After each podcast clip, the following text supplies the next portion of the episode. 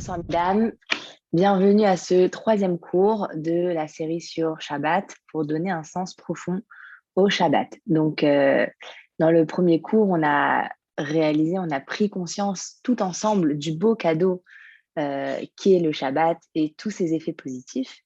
Et dans le deuxième cours, on a eu la chance de pouvoir découvrir tous les secrets que venaient nous apporter les bougies de Shabbat et euh, beaucoup de bénédictions pour la maison. Ce soir, on va aborder un sujet euh, un peu plus euh, original, euh, la touche féminine du Shabbat. Alors, c'est normal, hein, c'est un peu mystérieux comme idée, et on va le découvrir ensemble ce soir. On va voir qu'est-ce qu'il y a de si particulier et surtout pourquoi c'est la femme qui inaugure le Shabbat avec l'allumage des bougies et pourquoi ce serait pas l'homme, comme beaucoup de méthodes qui retombent sur l'homme par rapport au fait que la femme a sa responsabilité à la maison avec les enfants? Qu'est-ce qu'il y a de si spécial et dans l'allumage des bougies et dans le Shabbat en général? Et je vous propose qu'on s'arrête un instant sur un très beau texte qui décrit la manière dont les sages accueillaient le Shabbat à l'époque. Euh, donc c'était à l'époque du deuxième temple, à l'époque euh, du Talmud, à l'époque où il y avait la Gemara. Et donc, on raconte de manière euh, jolie comment le vendredi, Rabbi Hanina, il se vêtissait et il se tenait debout et il disait Venez, allons accueillir Shabbat, la reine Shabbat. Et Rabbi Yana, il enfilait lui aussi sa, tenue, justement en l'honneur de Shabbat, et il disait Boïchala, Boïkala, euh, entre au la Kala, entre, faites entrer la Kala, en faisant allusion au Shabbat. Donc l'un faisait allusion au Shabbat et euh, parlait du Shabbat comme la reine, et l'autre parlait du Shabbat comme la mariée. Donc, cette coutume d'accueillir le Shabbat de cette manière en proclamant aux euh, entre, euh, en l'accueillant de cette manière, ou en disant Boïkala, ou en disant Shabbat Malketa, la reine Shabbat, etc., c'est arrivé à un certain moment à l'époque du deuxième temple, mais ça n'a pas continué. À quel moment cette coutume a repris? C'est au moment où euh, il y a eu, euh, bon, malheureusement, beaucoup de, difficultés au niveau de l'histoire juive, quand il y a eu euh, les, les, pogroms, les juifs d'Espagne qui ont été expulsés à la fin du 15e siècle, etc. Et puis à un moment, il y a un groupe de personnes qui est parti s'installer en Israël, dans la ville qu'on appelle Sfat là-bas, il y avait des montagnes, il y avait pas mal de des collines, etc. Et là-bas, c'était un groupe, on les appelait les kabbalistes. Ils étaient euh, très axés sur tous les secrets et les mystères de la Torah. Et ils ont remis cette coutume. Et ils avaient l'habitude, justement, ils ont pris l'habitude d'accueillir le Shabbat, comme le faisaient les sages du Talmud. Et donc, euh, le Rav Vidal, qui était l'élève du Harizal, que vous connaissez sûrement, euh, le Rav Yitzhak et c'était juste magnifique parce qu'on raconte qu'ils allaient dans les champs avant le coucher du soleil le vendredi et ils se tenaient debout sur une colline et au moment du, coucher du soleil, donc juste avant l'entrée de Shabbat, et ils se plaçaient euh, donc debout devant la colline, et ils mettaient chacun euh, sa main gauche sur sa poitrine et sa main droite sur sa main gauche. Et ils fermaient les yeux et ils méditaient sur la sainteté du Shabbat. Et ils se projetaient comme si qu'ils avaient devant eux Dieu. Et faites l'expérience, vraiment concentrez-vous et méditez, vous verrez que ça éveille une certaine crainte, un certain respect très profond. Et ils se mettaient en situation comme si qu'ils se tenaient devant le roi pour accueillir le Shabbat. Et là, il proclamait trois fois Boïkala, Boïkala, Boïkala, Shabbat Malketa, viens, oh la mariée, oh mariée, etc. Et c'est vrai que on n'a pas l'habitude d'aller dans les champs euh, veille de Shabbat pour, euh, pour accueillir le Shabbat. Mais on continue de réciter cette merveilleuse prière qui dit à la fin Boïkala Shabbat Malketa. Et ça, c'est dans toutes les communautés juives. Un repère, avant Shabbat, enfin, juste après l'entrée de Shabbat, dans le vendredi soir, dans la, dans la Shkia, le moment du coucher du soleil, et toutes les communautés chantent comment accueillir le Shabbat. Bon, chacun a son rite, a sa, son air dans la chanson, etc. Et c'est un chant qui s'appelle le Lechadodi, un chant qui a été composé euh, par le rabbin euh, Shlomo euh, Alkabet. Et c'était un kabbaliste, lui aussi, donc il faisait partie du groupe des kabbalistes dans le 15e siècle, justement dans la ville de Sfat. Et dans cette prière, on suit l'exemple de Rabbi Hanina et de Rabbi Yanaï, qu'on avait expliqué au tout début, qui faisaient cet accueil au Shabbat et dans lesquels ils évoquent donc euh, comme, euh, comme la mariée et comme la reine. Alors, euh, je vais vous mettre une petite musique et vous allez me dire si vous la reconnaissez.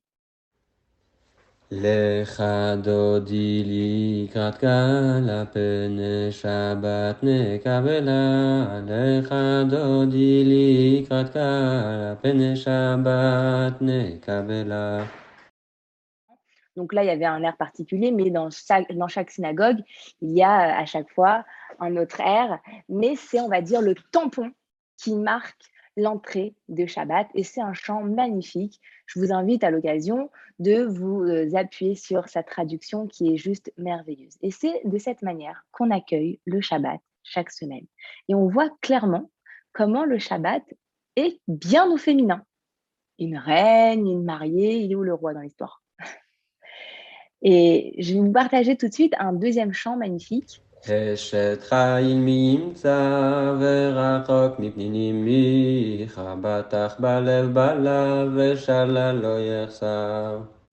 Je pense que vous l'avez reconnu, ce fameux chant qu'on chante juste après, quand les papas et les garçons rentrent à la maison, ce fameux chant qui s'appelle Eshet Ra'il Mimsa. Donc, une fois qu'on a terminé les prières du vendredi soir, on s'assoit donc, on va à table de Shabbat.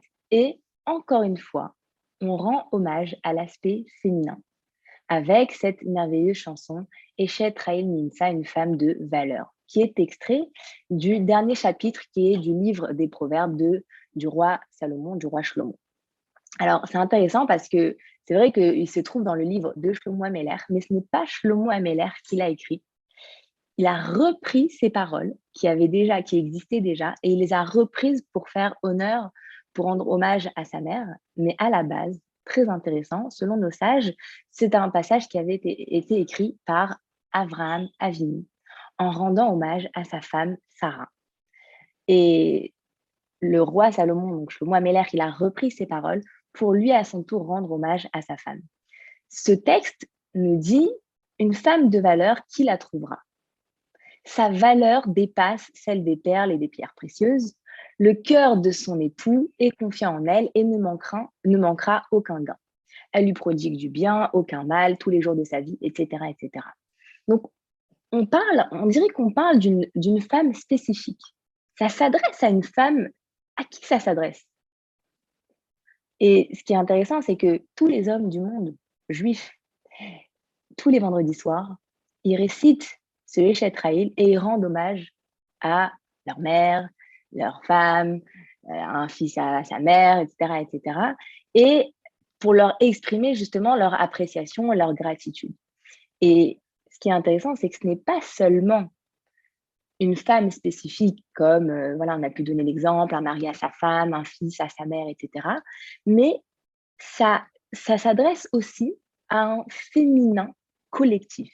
Et justement, c'est lié au fait que le jour du Shabbat, c'est lié à cet aspect féminin.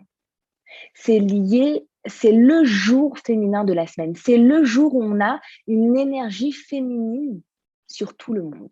Qu'est-ce que ça veut dire cette énergie féminine? Alors, c'est vrai que euh, l'esprit général et la féminité en général, il y a divers aspects là-dedans.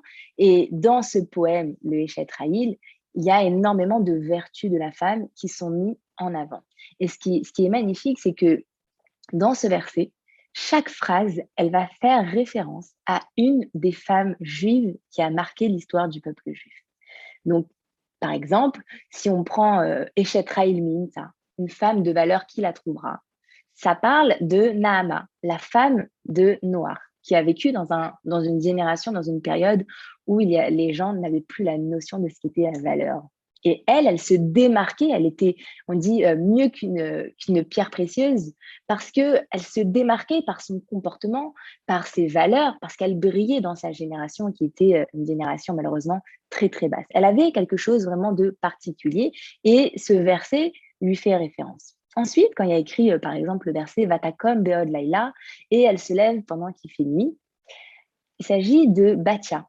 Batia, la fille de Paro, qui sortait avec ses jeunes filles et qui se promenait au bord du Nil tôt le matin et tard le soir, parce que elle, d'une certaine manière, elle avait ressenti qu'elle devait élever le sauveur d'Israël, donc Moshe, et donc elle gardait un œil sur Moshe. Et quand Moshe est apparu, elle a su que Dieu avait accompli sa demande et elle était très joyeuse de pouvoir l'accomplir. Et donc, elle a ouvert le panier, elle a vu l'enfant. Et le trait de caractère positif qu'on retrouve chez Batia, c'est justement l'empathie pour ceux qui souffrent. Cet euh, altruisme, le fait d'agir avec audace, parce que tu la fille de Paro et tu vas aller sauver Moshe, il en faut de l'audace. Elle n'a elle a pas eu peur de, de, de, de son père, de, tous les dangers que ça pouvait, euh, qu'elle pouvait encourir. Et c'est cette notion euh, un peu euh, d'indépendance qu'elle a pensée par elle-même. Elle n'a pas demandé euh, la vie à tous ceux qui étaient autour d'elle, évidemment, qui l'auraient découragée. Et, donc tout ce, dévouement et, le fait d'être resté proche du panier avec constance, régulièrement, tous les matins, tôt le matin et le soir, etc.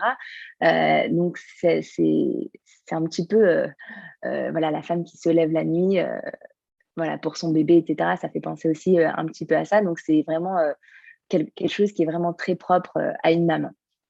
Ensuite, on a le verset magnifique, Chogra Beoz Matnea. donc, elle a 100 reins de force, donc en faisant référence un petit peu à la, à la ceinture. C'est Myriam. Myriam qui a dit à son père, à l'époque où il y a eu le fameux décret de Paro qu'il fallait tuer tous les bébés garçons son père, qui était le chef spirituel du peuple juif à ce moment-là, il a été pris de court et il a dit, euh, il a divorcé de sa femme pour ne plus avoir d'enfants, pour ne pas avoir à tuer ses enfants. Et Myriam, avec une audace, elle lui a dit, mais quoi, papa? Paro, il a fait un décret, il a dit, on va tuer les garçons. Toi, tu es en train de tuer et les garçons et les filles.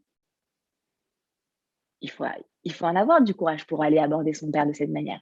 Et, elle lui a même dit, je, je prévois que l'enfant qui va naître de, de toi, en parlant de son père, il va sauver le peuple juif. Et elle a d'une certaine manière euh, euh, prophétisé euh, la naissance de Moshe qui allait sauver finalement le peuple juif. Et on raconte même que quand Moshe est né, sa mère, elle a un petit peu tapé sur sa tête, elle lui a dit alors, elle est où la prophétie Et, et c'est pour ça que Myriam, elle a suivi justement le panier à chaque fois dans le Nil pour surveiller son frère, puisqu'elle a vraiment euh, tenu à cœur euh, cette mission. Et le trait de caractère positif qu'on voit de là, c'est justement cette, euh, cette, éthique familiale, le fait de, de lutter pour persévérer pour l'unité de la famille. Elle a remis ensemble quand même son père et sa mère, cette audace pour justement permettre la continuité du peuple juif.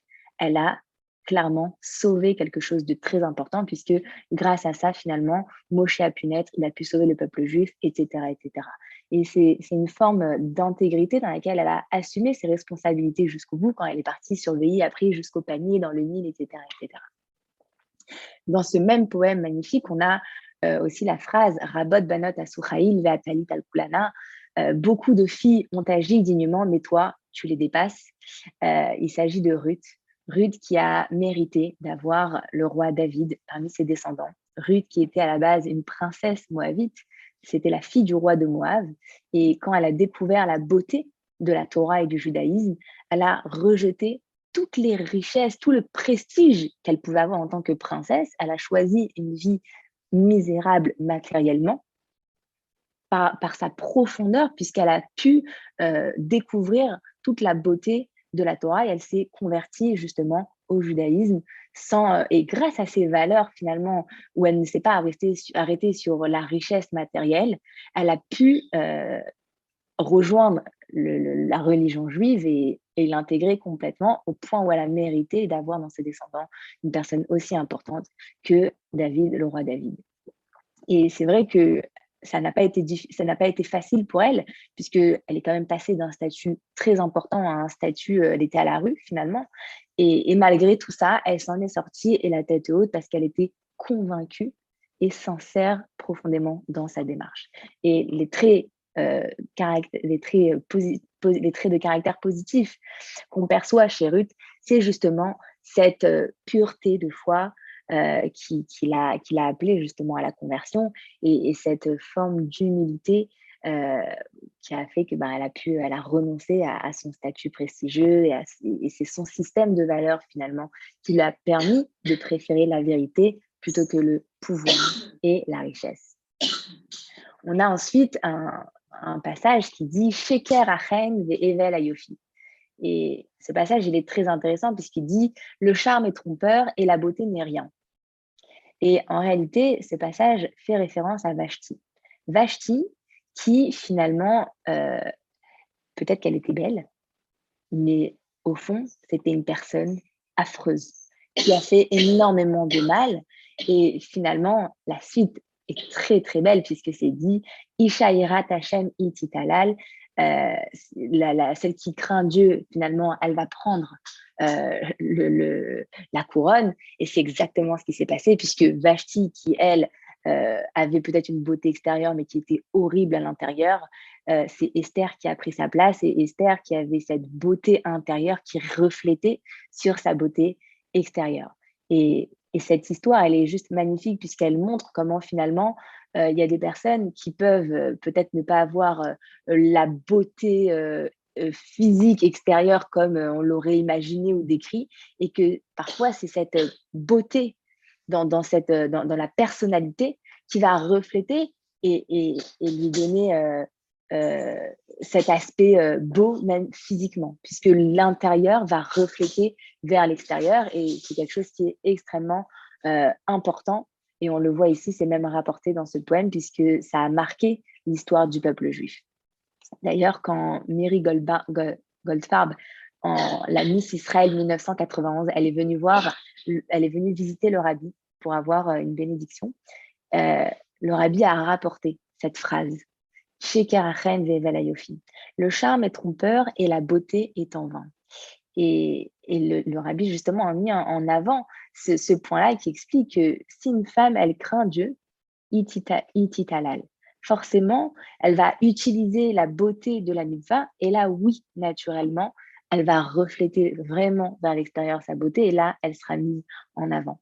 Et il y a un message ici très fort dans ce magnifique poème du Chetraïl qui nous montre comment finalement la beauté n'est pas euh, superficielle, elle est aussi intérieure, mais elle peut aussi être que superficielle quand chez une personne comme Vashti qui avait un comportement horrible, qui euh, interdisait, qui forçait les femmes à, transgresser des interdits le Shabbat, à se déshabiller, à faire des choses vraiment terribles.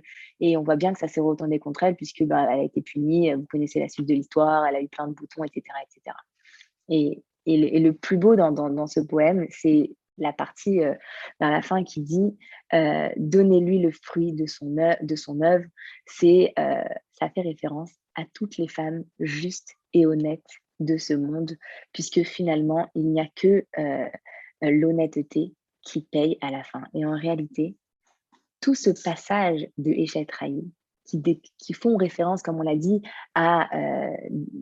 aux vertus des femmes juives qui ont marqué l'histoire du peuple juif, finalement, ce n'est pas euh, que au sujet de Esther, de Nahama, de Ruth, etc. Mais finalement, ça nous montre comment ça s'adresse à chacune des femmes juives et représente chacune des femmes juives. Et même si vous voyez une femme qui a tout le contraire de ses vertus, vous allez dire, attends, elle est ni comme ça, ni comme ça, ni persévérance, ni intègre, ni machin, c'est pas possible. Mais il faut savoir qu'elle a le potentiel de développer et de les manifester puisque c'est une femme juive, elle a reçu ça en elle. Elle a ce potentiel. Est-ce qu'elle l'exploite? Est-ce qu'elle l'exploite pas? Ça, c'est une autre question. Mais elle l'a en elle, c'est certain. Donc, dans cette première partie, on a vu comment euh, Shabbat est un jour féminin. On met bien en avant euh, tout l'aspect féminin entre le Lechadodi, euh, Shabbat Malketa, euh, Eshet où on parle de toutes les valeurs de la femme juive. Et dans cette deuxième partie de ce cours, on va expliquer pourquoi. Pourquoi le jour du Shabbat est si féminin? Pourquoi le jour du Shabbat, on a un plein d'énergie féminine? Et pour répondre à cette question, on va évidemment d'abord expliquer quelle est la différence entre une énergie féminine et une énergie masculine. Euh, une des grandes différences entre le côté masculin et féminin selon le judaïsme se trouve dans le contexte du grand déluge, le grand Maboul qu'il y a eu à l'époque de Noé. Avant, avant le déluge, Dieu est avec le monde d'une manière masculine. La relation que Dieu a avec le monde, c'est une relation qu'on appelle une approche masculine. Et on va expliquer ce que ça veut dire. Après le déluge, Dieu est passé au féminin. Alors, qu'est-ce qui s'est vraiment passé? Avant le déluge, comme on le sait toutes, malheureusement, les générations euh, ont avancé et tout s'est détérioré de manière très grave. On est arrivé à un niveau euh, où la corruption était à son maximum. Euh, il s'est passé des choses vraiment abominables. Il y avait une, anarchie avec une immoralité pas possible qu'à un moment donné, Dieu a dit, je dois détruire ce monde. Au point où Dieu, qui a créé ce monde, est arrivé à dire, on va détruire ce monde, ça va trop loin. Et après le déluge, Dieu a complètement changé son approche et il a fait une promesse puissante de ne plus jamais détruire le monde avec un déluge. Donc, si Dieu a jugé bon de détruire le monde à un certain moment, c'est que, évidemment, à ce moment-là de l'histoire, il n'y avait pas d'autre choix. On était obligé de passer par cette phase-là. Le monde était si terrible et il allait si mal qu'on était obligé de passer par cette étape-là. C'est-à-dire qu'on est arrivé à un stade de non-retour. Dans tous les cours qu'on peut entendre, dans tout ce qu'on peut, euh, quand on étudie la Torah, on se rend compte que finalement, il y a toujours la place pour la Teshuvah. Et là, qu'est-ce qui s'est passé? Elle était où la Teshuvah Eh bien, justement, on est arrivé à un stade tellement loin qu'il n'y avait plus de place pour la Teshuvah. L'humanité s'est tellement éloignée de Dieu qu'il n'y avait plus de possibilité de parler de euh, changement, c'est fini. Par contre, après le déluge, il y a quelque chose qui a changé complètement.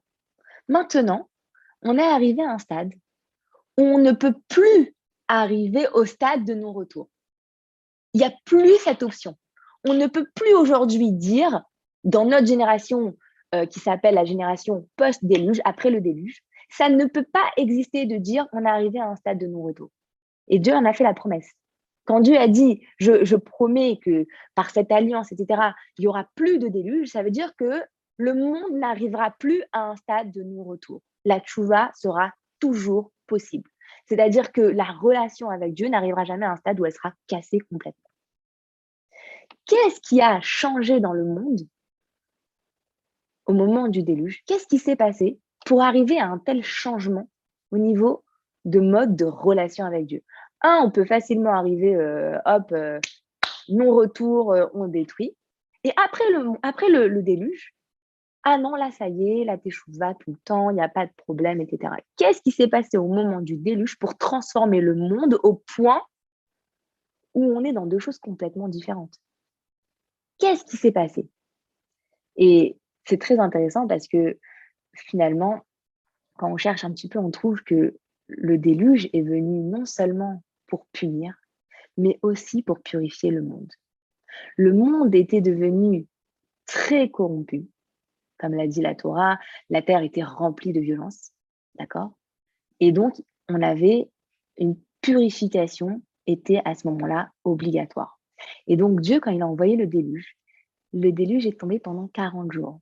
Le chiffre 40, je ne sais pas si ça vous dit quelque chose, mais c'est, euh, ça fait référence au Nidvé, qui doit faire minimum 40 CA, une certaine euh, mesure. De la même manière que euh, le migvé purifie les personnes qui sont impures, le déluge, il purifie le monde entier. Et c'est exactement ce qui s'est passé. Et donc, on a le monde avant le déluge et le monde après le déluge. Et on a deux mondes complètement différents. Qu'est-ce qu'il y a de si différent entre les deux? C'est notre relation avec Dieu qui a tout changé. C'est notre relation qui est complètement différente avant le déluge et après le déluge. C'est simple, avant le déluge, la relation qu'on avait avec Dieu, c'était une relation de haut en bas.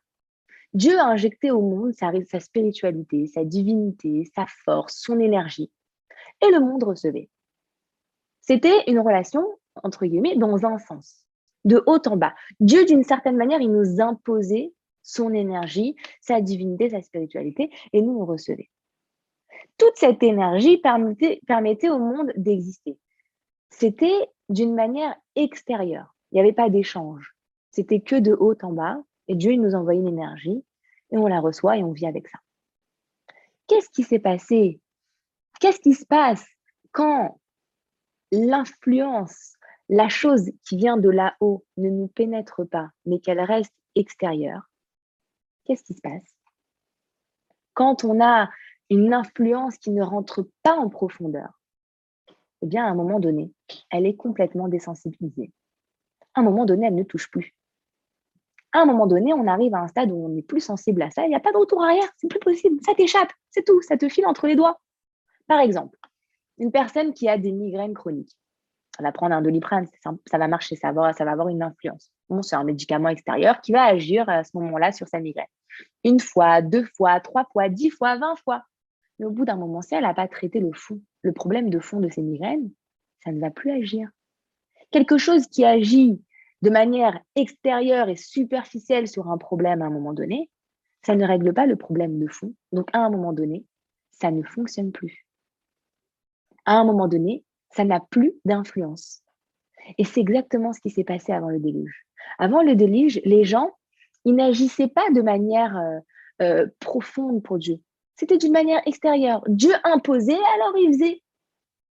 Mais à un moment donné, ça ne fonctionne plus à un moment donné, cette influence, elle est trop extérieure, elle ne, elle ne pénètre pas à l'intérieur. Donc au début, on le fait pour Dieu, mais après, euh, on n'a plus envie d'écouter ce que Dieu nous dit, parce qu'on est plus sensible. Et donc, on y va, ça se détériore. Ça y est, on est à un stade de corruption. Euh, Dieu, ça touche plus.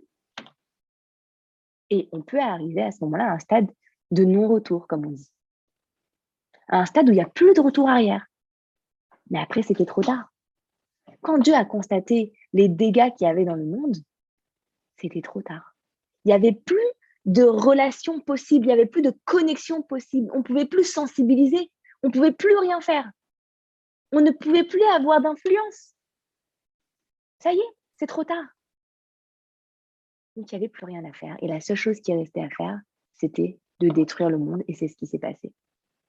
Dieu a dit, ce type de relation ne fonctionne pas sur du long terme il faut changer de mode de relation. On ne peut plus être sur une relation de haut en bas où on impose et que on est sur quelque chose d'extérieur qui ne pénètre pas. Mais il faudra changer ce mode de relation.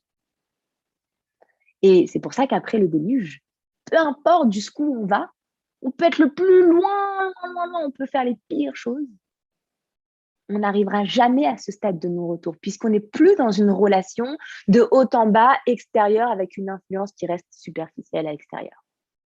Vous vous rendez compte de ce qu'on dit? C'est énorme. C'est énorme parce que nous, aujourd'hui, on est habitués, on prend ça comme acquis. Oh, la tchouva, ça va, ça existe, heureusement. Mais c'est pas si évident que ça. Ce n'est pas si évident que ça d'avoir cette chance de pouvoir toujours, toujours, toujours revenir. Mais plus que ça encore, c'est une chance de pouvoir avoir ce mode de relation avec Dieu, d'avoir une relation profonde. Pourquoi aujourd'hui la tchouva, elle existe n'importe où, n'importe quand et on ne peut pas arriver à ce stade de non-retour? Parce qu'on est arrivé à un stade où on a une relation tellement profonde avec Dieu personne ne pourra nous séparer au point où ce sera irréfutable. On n'est plus dans cette relation de haut en bas et on nous impose, mais on est dans cette relation où on est tous les deux des partenaires dans cette relation. Il y a un échange, il y a une réciprocité. On peut créer une vraie relation avec Dieu. Avant le déluge, ils n'avaient pas la chance de pouvoir créer cette relation avec Dieu. Impossible. Tu veux avoir cette, relation de connexion, de relation profonde avec Dieu, etc. Impossible. Aujourd'hui, c'est une évidence. Et c'est pour tout le monde. Il n'y a plus de désensibilisation possible. Il n'y a plus de stade de non-retour. Ça n'existe plus. Et pourquoi? Qu'est-ce qui fait que maintenant, on peut toujours se reconnecter avec Dieu, peu importe où on en est, peu importe ce qu'on fait, peu importe ce qui se passe? Qu'est-ce qui a changé dans le fond? C'est cette relation avec Dieu où Dieu maintenant, ça fait partie intégrante de moi. Et quelque chose qui fait partie intégrante de moi, peu importe où je vais, je le prends avec moi. Peu importe ce que je fais, c'est avec moi. Et ça, c'est d'une force. Quand on prend conscience de ça, on ne peut plus vivre sa relation avec Dieu de la même manière. Donc, pour reprendre ici, on a avant le déluge cette relation avec Dieu qui est un peu extérieure, pas très profonde et qui pouvait nous amener malheureusement à un stade de non-retour puisqu'on n'était pas dans la profondeur. Et après le déluge, il y a cette nouveauté dans notre relation avec Dieu. Et maintenant, on ne, on ne peut plus jamais atteindre ce stade de non-retour et on est maintenant partenaire de cette relation avec Dieu. Et cette notion d'avant-déluge post-déluge reflète une dimension exceptionnelle dans la vie de tous les jours sur la manière de gérer toutes sortes d'obstacles que l'on rencontre dans sa vie. Par exemple, si vous voulez euh, sensibiliser un enfant sur les dangers de la route, il y a deux approches. La première, on crie. C'est interdit. Tu comprends, c'est très dangereux, c'est très grave. Ok, première approche. Attention, attention. Deuxième approche, tu prends ton enfant, tu lui expliques, tu lui montres regarde, ça, ce qui peut se passer, ça, c'est grave. Il y a des personnes qui ne regardent pas, ça, ça, ça. On lui explique gentiment, mais on prend le temps de développer au point que lui tout seul, il va comprendre. Je n'aurai pas besoin à chaque fois de dire attention. Non, lui, il va dire, là là, c'est dangereux, il faut faire attention. Il a compris, il est sensibilisé. Un autre exemple, euh, il y a un mariage de, famille euh, au bout de la France. Et euh, donc, la femme, c'est sa famille, elle va absolument y aller. Et donc, euh, elle ne sait pas comment faire venir son mari. Donc, la première approche, c'est euh, je suis désolée, je dois absolument y aller, je ne sais pas conduire, il faut que je m'amène. Deuxième approche, écoute, je suis sûre que ça ferait très plaisir à ma famille de te voir, ça fait longtemps qu'on ne s'est pas vu, on va passer un super moment, ça va être génial, etc. J'arrive à inspirer mon mari, à lui donner envie de venir. Quelle est la différence entre les deux approches? Dans la première, je l'ai forcé, je ne l'ai pas laissé le choix. Dans la deuxième, je lui ai donné envie de venir. Encore un exemple, euh, ton ami t'appelle, voilà, euh, j'organise une soirée, j'ai besoin d'aide. Euh, il faut absolument que tu viennes m'aider, je suis en galère. Il faut absolument que tu lâches tout ce que tu fais, tu viens. On n'a pas trop envie, mais je compte sur toi, salut, bye. Deuxième approche, je pense vraiment que dans un moment comme celui-là, tu es la meilleure personne pour être là pour moi. En plus, je t'ai tellement languie que j'ai trop envie de passer du temps avec toi. Viens, c'est la bonne occasion. Dans la première, je l'ai forcée, elle n'a pas envie de venir, mais elle va pas me planter. Dans la deuxième, elle est trop contente de venir passer cette soirée avec moi. Quelle est la différence entre les deux approches? Forcément, une on impose et l'autre on inspire et on donne envie. Dans la première approche, on va changer un comportement dans l'immédiat. Dans la deuxième, on va changer complètement le mode de pensée. On va faire changer d'avis la personne. Et la différence, elle est énorme. Parce que finalement, c'est exactement le reflet des deux approches, celle avant le déluge et celle après le déluge. Avant le déluge, Dieu, s'imposait. C'était de haut en bas et il impactait le monde de manière extérieure, mais c'était imposé. Il n'y a pas de relation, il n'y a pas de kiff, il n'y a pas de, d'échange. C'est euh, Allô, j'ai besoin de toi, tu viens, bye. Pas d'échange, je t'impose. Et d'une certaine manière, avant le déluge, c'était comme ça aussi. Un peu comme euh, quand on dit à fin, tu ne traverses pas. On ne rentre pas en profondeur, on l'explique, je t'impose. Ou quand on dit au mari, tu dois m'accompagner. Je t'impose. C'est beaucoup moins agréable c'est beaucoup moins facile. Surtout, ça marche cette fois, mais est-ce que ça va marcher la prochaine fois? Une fois, deux fois, trois fois, mais combien tu vas me forcer? Je suis maître de ma vie. Et si je vous demande maintenant, laquelle de ces deux approches est la meilleure? Je vais vous donner un exemple. Je suis dans la rue et euh, je vois euh, un enfant qui traverse n'importe comment et il a deux doigts de se faire écraser. Quelle approche je vais utiliser? La première, je vais courir, c'est l'urgence. Je n'ai pas le temps de lui expliquer maintenant. Je dois juste le sortir et le mettre hors danger. Maintenant, si je vous donne un autre exemple. Euh, je veux changer mes mauvaises habitudes. Donc, euh, vous êtes d'accord que si je veux tenir dans mes nouvelles habitudes, un régime, du sport, etc., j'ai intérêt à me faire violence pour être très sérieuse et ne pas retomber dans mes anciennes habitudes. Donc, c'est évident qu'au début, quand je commence à changer mes habitudes, ça va être hyper difficile C'est un peu comme un combat. Et sur le moment, on ne prend pas forcément plaisir quand on se, fait violence comme ça pour tenir. On va se forcer, ça va être difficile. Par exemple, si je veux faire du sport régulièrement, qu'est-ce que je vais devoir faire pour tenir cette résolution? Est-ce que quand euh, il va être l'heure de faire le sport, je vais être indulgente ou est-ce que je vais me faire violence? Si tu veux tenir dans le long terme, tu as intérêt à te faire violence une fois, deux fois, trois fois, jusqu'à que ça fasse partie intégrante de toi. Mais au début, c'est normal que ça va être difficile. Les efforts, ils vont être beaucoup plus difficiles. Tu vas souffrir encore plus, tu vas transpirer encore plus, c'est évident. Ça va être une torture les premières semaines. Ça va être très difficile. Qu'est-ce qui se passe quelques temps après? Je commence à me sentir bien. Je me sens mieux dans mes habits. Je me sens plus légère, en meilleure forme. Tout le monde me dit Ah, tu t'es affinée, etc. Ça fait plaisir d'un coup. Et là, je commence à profiter de cette discipline. Comme cet enfant qui court dans la rue, il y a une urgence. À ce moment-là, je ne vais pas commencer à lui expliquer. Je vais lui faire violence. Je vais l'enlever tout de suite, immédiatement. Je ne vais pas te laisser, je vais pas te laisser négocier. Il y a urgence. Mais il ne faudra pas oublier de faire suivre la deuxième approche, l'explication, le temps de sensibiliser un peu. Au début, je vais me faire violence pour mon sport. Mais après, il n'y a plus de violence. C'est du plaisir. C'est la deuxième approche où on n'a plus besoin de m'expliquer.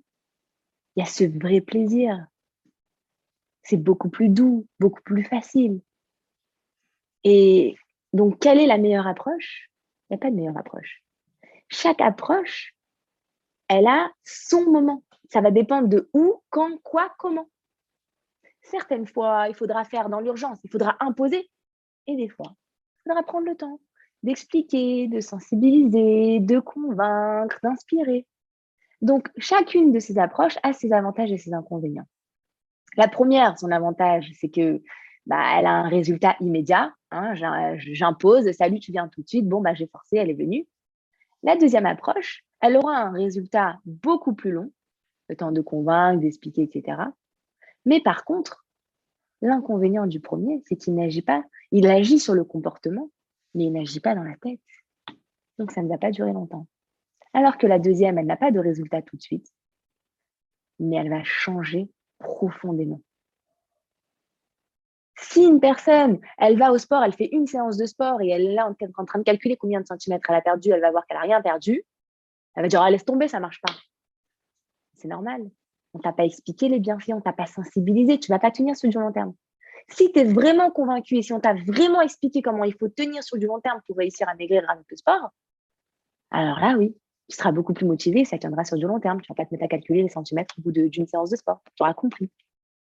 Donc, on a ici les deux approches, chacune à sa place en fonction de sa situation et de ses circonstances.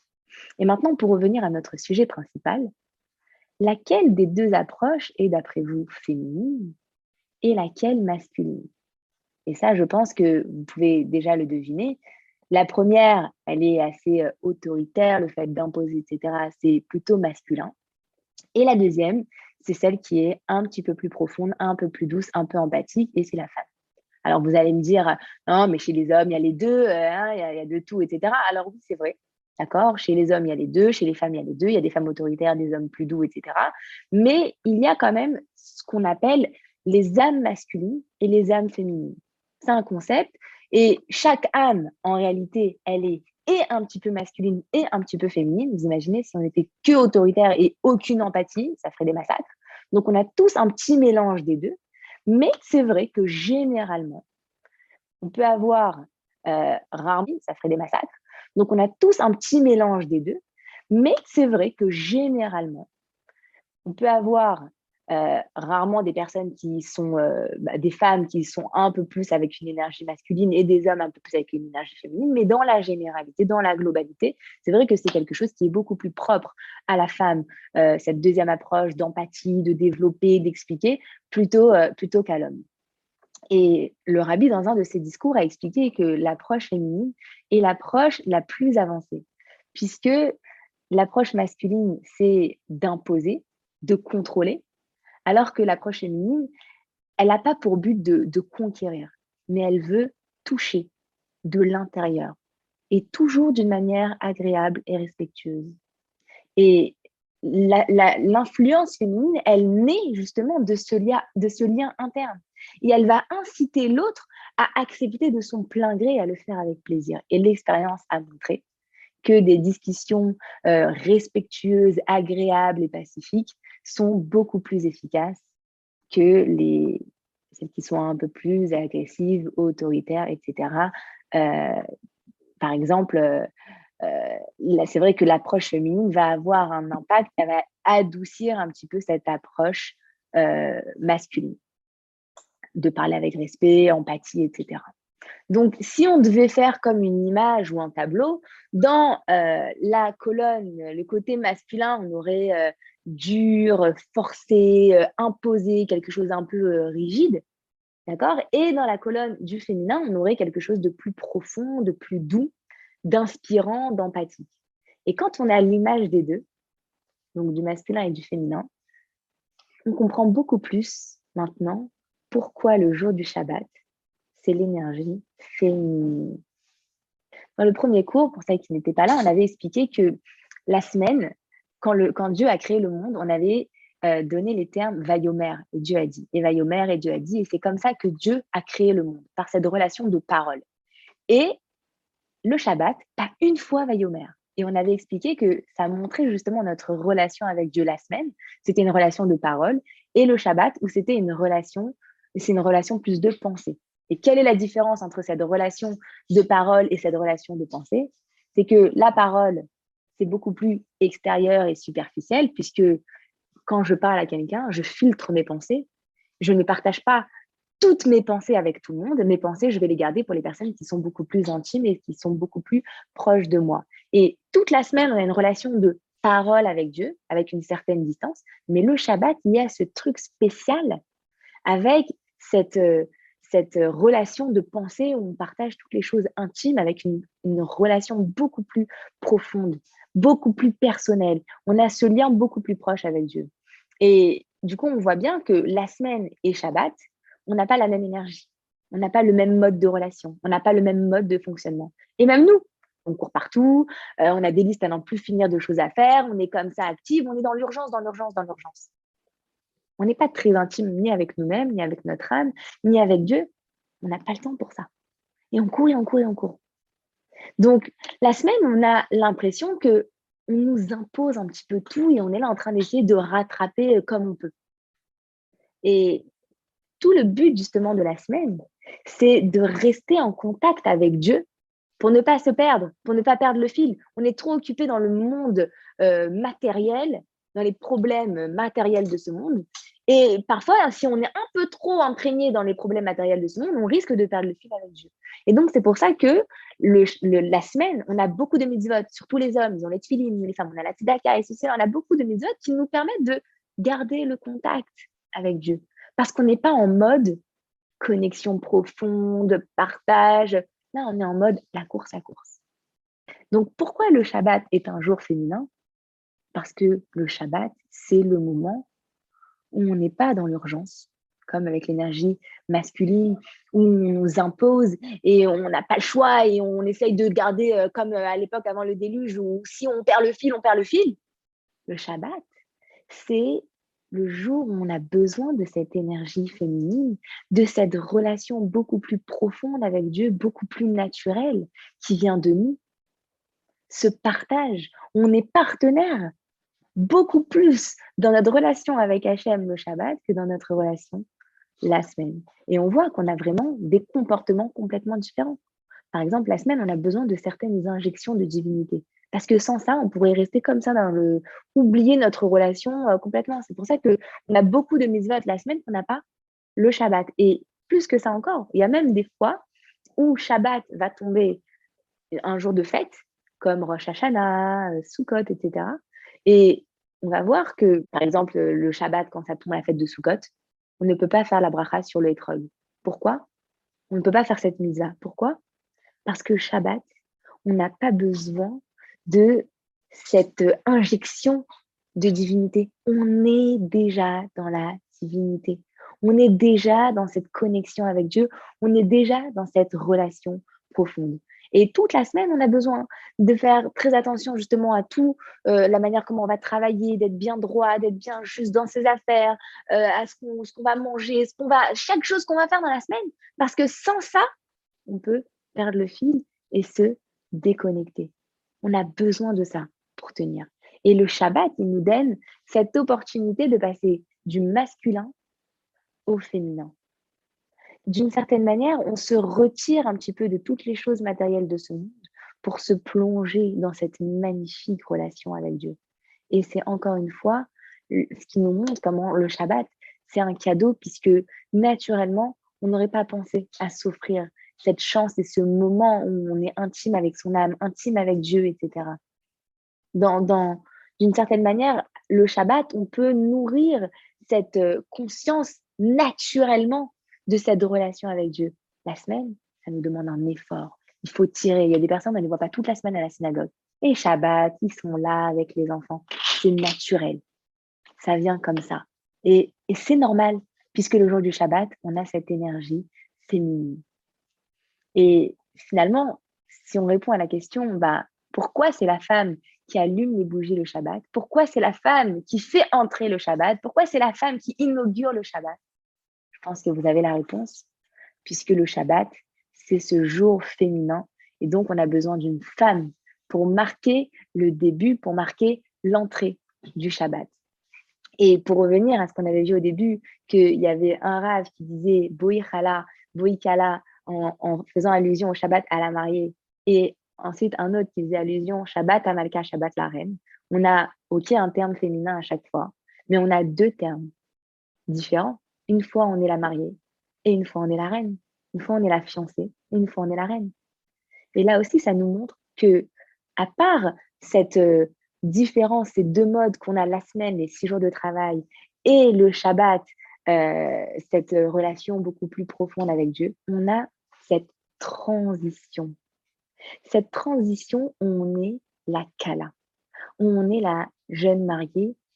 C'est comparé justement à cette euh, partie du mariage qui s'appelle le kiddushin, quand la femme, elle est consacrée à Dieu. On voit même que dans la prière du Shabbat, si on analyse un petit peu, on va pas le faire maintenant puisque ça va nous prendre trop de temps, mais si on s'attarde un petit peu, on va voir que dans, la, dans les expressions qui sont dites dans la prière du vendredi soir et celle du Shabbat matin, on voit qu'on est dans deux modes différents et qu'on est dans cette transition. Donc on est toute la semaine dans cette énergie masculine on arrive au moment de la transition de vendredi soir, on est la jeune mariée, on est la mariée, la Kala.